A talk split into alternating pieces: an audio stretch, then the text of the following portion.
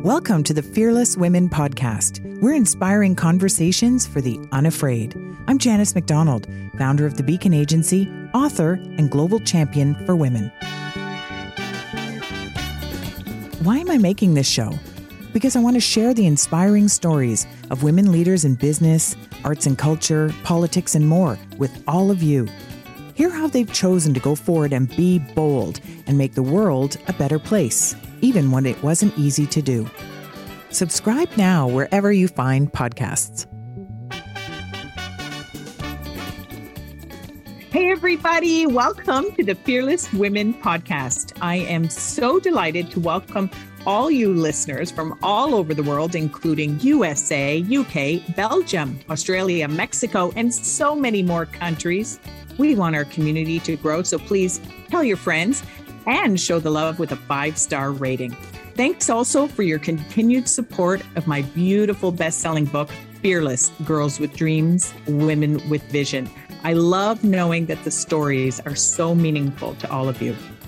I must tell you that I'm a complete fangirl of our guest today. She has so many impressive accomplishments, numerous accolades. They're all so well deserved. And She's an important voice in Canada. Here are a few highlights from the incredible bio of Nathalie Desrosiers. She's currently the principal of Massey College at the University of Toronto. She's a former member of provincial parliament for Ottawa Vanier. Prior to entering politics, she was dean of the Faculty of Law at the Common Law section at the University of Ottawa. She has received, as I mentioned, numerous and well deserving accolades, including Order of Canada, Order of Ontario. She has an LLB from the Université de Montréal, an LLM from Harvard Law School. She's a member of the Royal Society of Canada, named one of Canada's 25 most influential lawyers in both 2011 2012, and more recently selected as the 2020 mentor with the prestigious Trudeau Foundation of which I am too. I am so excited. Welcome to the show, Nathalie. Yes, it's a pleasure to be with you. So let's begin right away. Tell us about your current role as president of Massey College at the University of Toronto, why you took the job and why you love it. Well, it's it is the opportunity to reinvent myself again, which I love to do, and to contribute to the future to uh, supporting young scholars. Massey College is a place for ideas, so it's a place where we support uh, graduate students and law students and medical students who are about to embark uh, and complete their degrees and embark on their new careers. And we surround them with, with love and with good mentorship. So it's a little bit like the Trudeau Foundation, but it is uh, interdisciplinary. So we have medical students and astrophysicists and mathematicians and music students. So it's quite an exciting place to be investing in the world of ideas. Mm-hmm. And we need the world of ideas more than ever. We need all that brain power of those incredible young people. So, why do you love it so much? Well, because it is the occasion to uh, be at the forefront of new ideas. I've mm-hmm. always been curious and I always like to learn. So, uh, universities are the right place to do that. And it's also a, a, place where you can exercise leadership by creating new networks and being supportive. And I have some writing on myself that I'm doing on the the law of pandemics, how pandemics has changed our, our, some of our legal notions. So I'm working as well as a as the scholar that that I am traditionally. Mm-hmm. It's incredible, and of course, uh, the University of Toronto. What uh, what an incredible institution. So you've talked about the idea of reinvention, and I I love this, and I think you know when we think about all of us now, we have the opportunity to pursue so many different careers. Let's talk about you as a member of provincial parliament. So that takes courage and a fearlessness. Tell us about that decision because, you know, and, and I think when we add on to it as a woman serving as well, there are some additional considerations. So tell us about that thought process and how you chose to decide to serve. Well, it takes um, some courage, as you say, to go into politics, and it certainly was a big dive for me because I had never been in politics before. I had never been an active member of any political party, but I had spent a lot of time in my life arguing and telling governments what to do because I was an academic and, and inviting governments to to do uh, to change the law at times. I was president of the Law Commission of Canada, which was a law reform body. Again, telling government why don't you do this? And then I was mm-hmm. at the mm-hmm. Canadian Civil Liberties Association, yes. where we were also uh, uh, uh, pushing governments to do things or telling them don't do that at all. So at some point, I think I when I was approached, I thought, hmm, I've been a, a little bit of a backseat driver telling governments what to do. Maybe it's a, a time to um, uh, to go into the fray and try to make my contribution in that in that way. And I, I enjoyed it thoroughly. And I, I would encourage women to think about politics. It is the ultimate public service in a way because you are there uh, for others. I fell in love with Ottawa Vanier, which was my my constituency, representing the variety of people, their needs, trying to help them accomplish their dreams. It really was very rewarding, and sometimes it was even useful. So, so, uh, so I really, it's a place where you can do a lot, and you can do small things, and you can do big things, and and you are there for for public service to to help others, and so it's. I encourage that thoroughly. So, what do you want women to consider? So, you're saying, yes, absolutely go for it. It's, you know, the ultimate public service. But, you know, for women in particular, what do they need to keep in mind or, or, you know, consider before they put their hand up? Well, you need to have a thick skin, as they say. You need to not take personally the the criticism that that you will get. I mean, this is a place where people say, everybody tells you how to do your job if you're in politics, you know, every day. Yeah. and yeah. they all think that they would do it better than you. So, so you have to be prepared to be uh, to be criticized. You have to also be prepared to um, accept there are limitations on. Uh, you know, it's it, it, you are in a party, in a political party, so you will be able to play as a team so sometimes that means putting yourself behind and letting others shine and get the credit. So you have to be able to accept a little bit of a, a long term agenda. So you won't be able to, to get all the good ideas that you have in place, uh, but you're working toward you know the public good and trying to improve uh, things generally for for your constituents and for, in my case, the province of Ontario. So it was it's a it's a very busy time, very rewarding.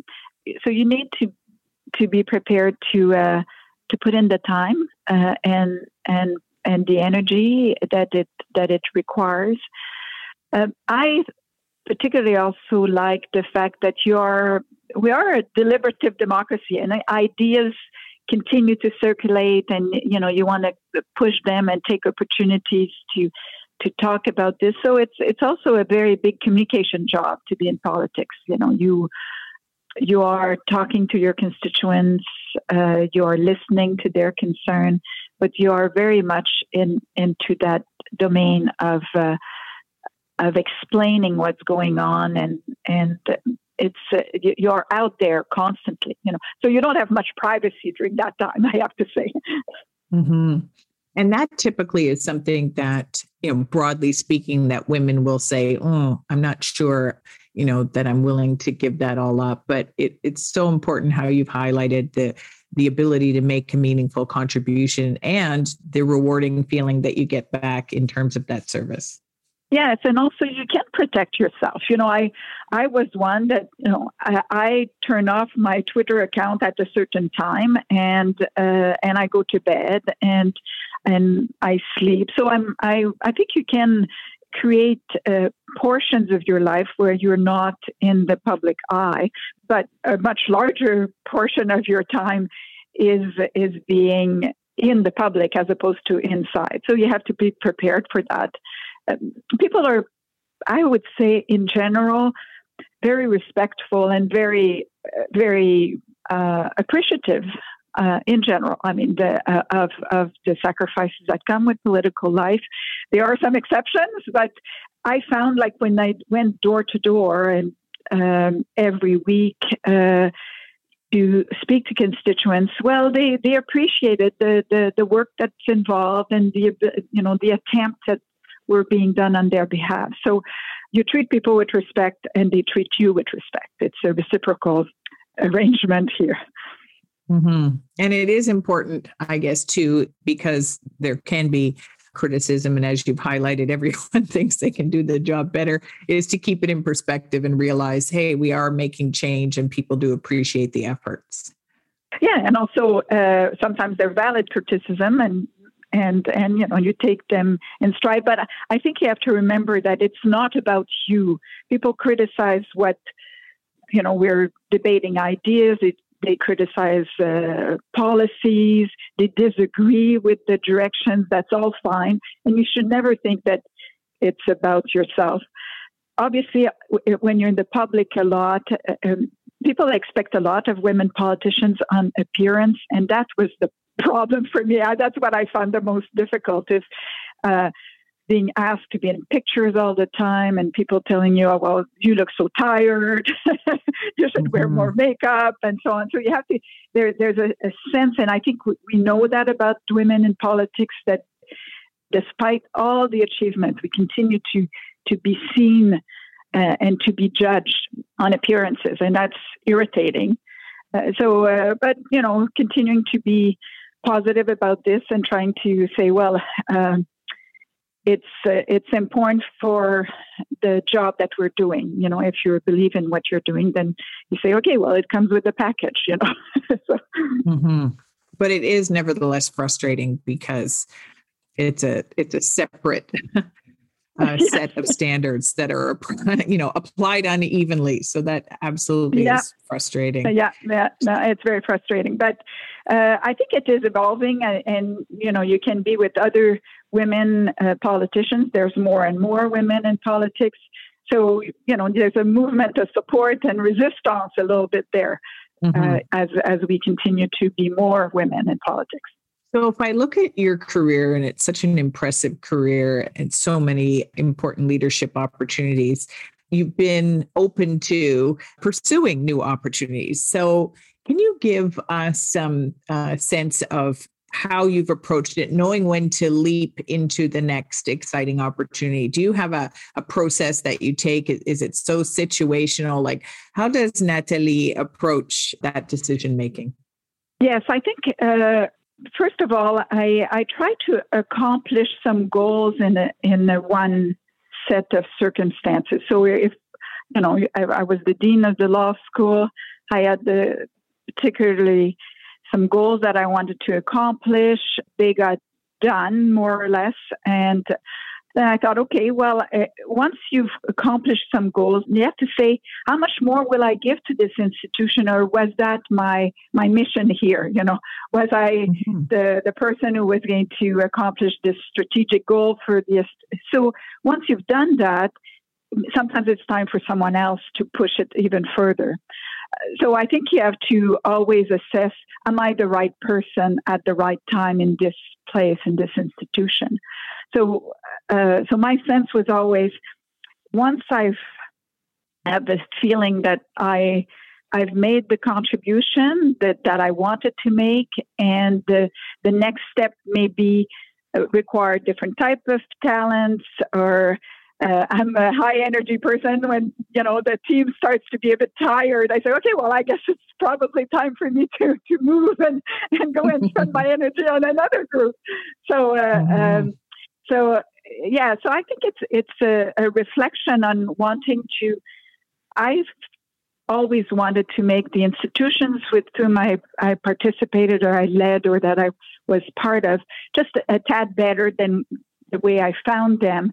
And then uh, prepare the succession. You know, so, because they need to to survive and go further than where, where you've taken them. So that was a little bit how I would envisage decisions. And then, you know, when people approach you or you you apply to new jobs, well, you have to be excited about it. You know, you have to see yourself yeah. in it. Uh, uh mm-hmm. otherwise, there's no point. so, so you know, try to imagine yourself there. Think about what you're going to contribute there, um, and what would be the rewards for you, and and whether it's the right fit for your skill set, but also the uh, lifestyles and so on that, that you're trying to to continue. So they were different when I had young children. I, you know, the choices yeah. were different than when your children are older, for example.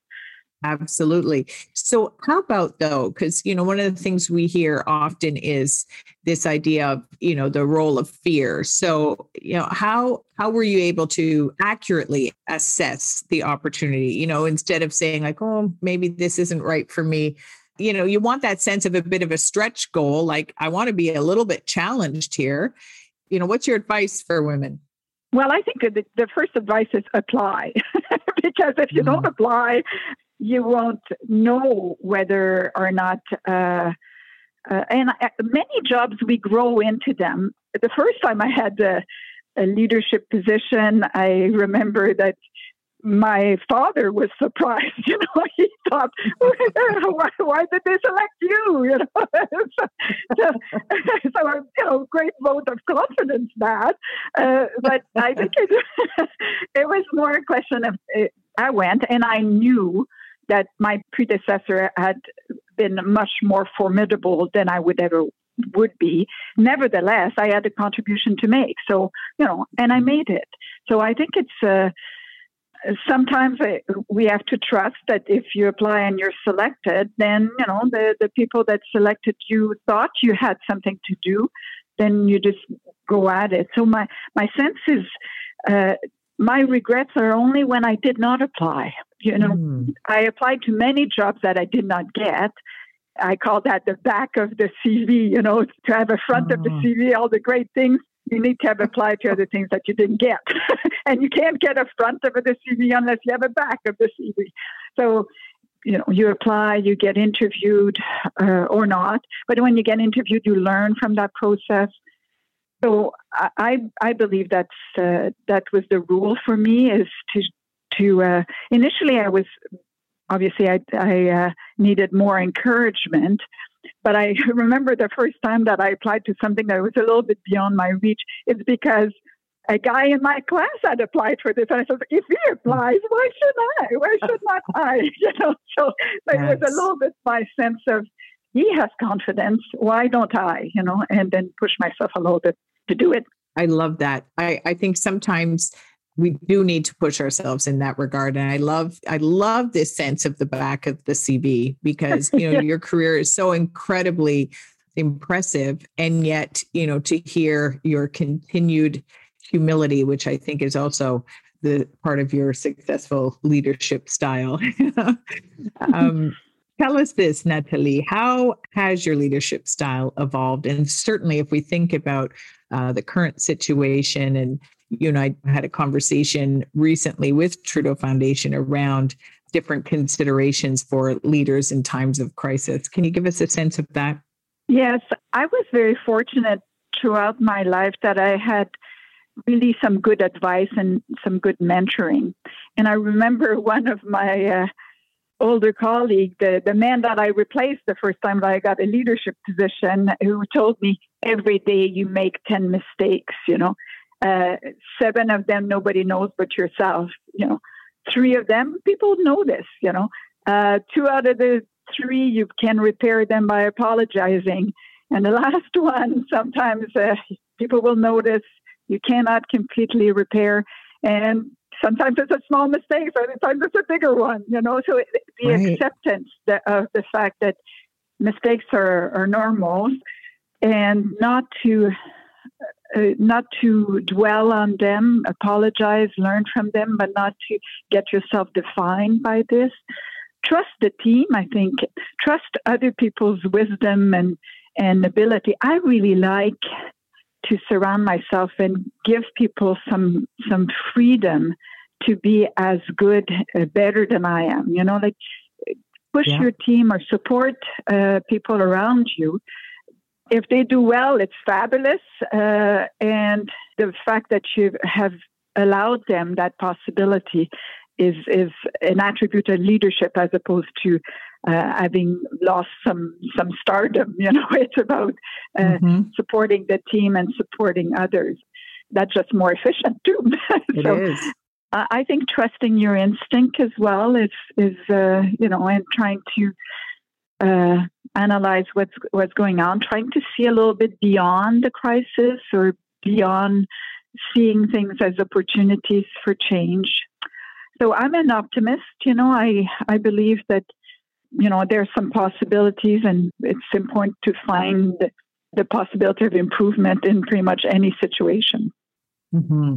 And I love that idea too of, of taking that longer term vision and realizing whatever the crisis is, eventually it may take yeah. longer but you will come out of it and you know to keep your eye on that longer term uh, vision and as you've indicated so clearly the opportunities that exist amidst the crises is exciting to consider too through that optimistic lens take us back nathalie to your 10 year old self where were you in the world and what were you interested in? Well, I I was in convent. I was a child who um, who was in a, a religious. Uh, you know, I was in, in south of Montreal, surrounded by incredible women. The the nuns at the time, I would say, were probably the feminist of the time. You know, the the, the entire mm-hmm. college was run by women. it was not as mm-hmm. though the there was a man that was the the director of the college and all the women were teachers. It, indeed, I mean, there was a mother superior, and I thought, wow, that looks like a pretty good job there. so I like school, and I wanted I, I wanted to be a writer or a, a, teacher of literature at that time. I really mm. uh, like books, and eventually I wanted to be a journalist. And ended up in, in law school a little bit because uh, my dad thought you know, if you could get admitted to law school, you should do it. And then if you want to be a journalist, you can always do that afterwards. So, but I ended up in, in law school and, and really enjoyed it. So I worked for Radio Canada for a little bit, uh, enjoyed that too. But then opportunities came and I just stayed on the, uh, on the legal career path. And Nevertheless, as we've indicated, you still have allowed yourself the reinvention and openness to opportunity. So that 10 year old self still loves literature, still loves writing. You're, you're doing many of those same things. What about your advice for women to really take their place at the table, you know, speak up and speaking with authority? Certainly, you're well known for doing that. What would you like others to think about? Well, first thing is to go to the table. I remember uh, being invited to attend events, and some people were telling me, "Well, don't go. You're you're going to be there just to be the token francophone women, or you're just going to be there. You're going to be a token there." And mm-hmm. I went partly because I thought, oh, I'll learn something in in that group, and I did. Not only did I learn, but if you are at that table, once you're there, even if you're the token person, you can still make yourself heard. You know, you can s- still speak up with authenticity, saying what you believe. And I remember that, you know, you know, in your career when you're on a certain path and then suddenly other opportunities open. And mm-hmm. I remember that day because I attended that meeting where indeed I was a token. and then mm-hmm. it's only at the end of the meeting that uh, suddenly uh, one of the I think it was the premier at the time came in the room and and made a statement and I I had to react. I thought it was wrong and and I did and I said I think that's a mistake and I was speaking very much from a position of this is what I believe and I I, I need to say it and um, obviously people thought this was a, a bit uh, much to criticize the premier like this, uh, but mm-hmm. I I, uh, I knew that I had to say it. So I did say it. And then, you know, uh, gratefully, I was appointed to a committee to advise the premier. I think, you know, the they recognized that there may have been some kernel of truth in what I was saying, and therefore was worth having that perspective around them. So, and that opened up more possibilities thereafter. I remember that day because I remember thinking uh, for myself and for what I believe is a betterment of society, I need to say it. And I said it politely, but I said it. So my sense is go to the table and speak uh, with authenticity about what you believe and what you know. That's why you're there. And, and usually I think people will respect that, uh, even if they disagree with you. And then when you're at the table and you are speaking with authenticity and authority, what about effective negotiation strategies? Because you know, leading to better outcomes. Yeah. What what in your view, Nathalie, are some practical considerations? Well, I think you have to recognize the people around you that want to move in a certain direction. So and then uh, accept some compromise. I remember being in a in a group where we had to decide on a course of action, and people disagreed a little bit on the strategy and so on. But if you keep uh, your eyes on the long term goal, then it makes the compromises easier to give, you know, to, to agree to because you continue to re-articulate the, the goal and the principles surrounding decision making. So I, I found that I like to listen to other people's and, and try to figure out where are they? What do they want? What are the principles of their decision making? And often when you do that reflection on other people's thinking, you realize that they're not that different than you are. Uh, mm-hmm. so you, you bypass a little bit the some of the aggressiveness that can come or some of the strong language of disagreement to recognize, okay, well, these are the principles that they want to see validated uh, oh, we agree on at least two out of three. so let's work on what mm-hmm. we agree on. You know, so so I think it demands a lot of, I would say, deep listening. You know, uh, listening past the the boisterousness, past the the strong statements to to analyze what's the goal and and what are the principles to to get to the goal incredibly practical advice. So, final question, nathalie What mm-hmm. is your dream for Canada? Ah, um, I want a more equal society. You know, I, I think we have to uh, really confront racism and sexism and homophobia, Islamophobia, and and I think we certainly need to have a respect, profound respect for the indigenous communities of Canada. So I think I think we need to get there. I think we we had this hope in the 80s of with these new constitutional frameworks of uh, becoming a, a society that gave itself the tools to be just, to effect justice.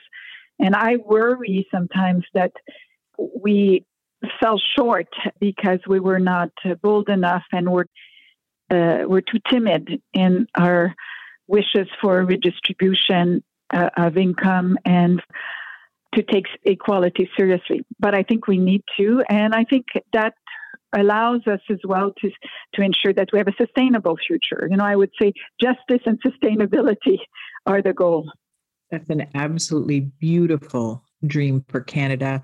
You've been listening to Nathalie Desrosiers, a brilliant mind and such an important voice in Canada. It's been an absolute pleasure to have you on the Fearless Women podcast. And I hope you will promise to come back again, Nathalie. Oh, for sure. It's wonderful. Thank you very much. It's lovely to to hear you. And I look forward to hear more of the Fearless Women. Thank you again.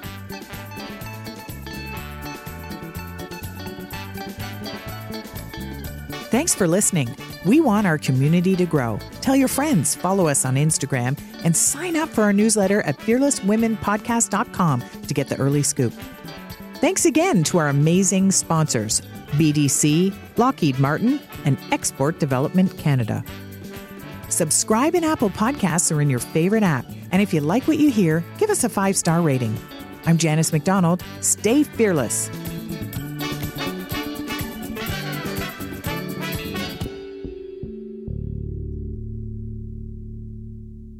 Thank you to Export Development Canada, the international risk experts, for your support of the Fearless Women podcast. Supporting Canadian companies of all sizes succeed on the world stage, EDC takes your worries away and helps you grow your business with confidence. When your business has no borders, neither does your potential. Find out more at edc.ca slash women in trade. Thank you to BDC, the bank devoted exclusively to entrepreneurs, for your support of the Fearless Women podcast. We love smart companies that want to amplify women's voices. For more information, go to bdc.ca slash women.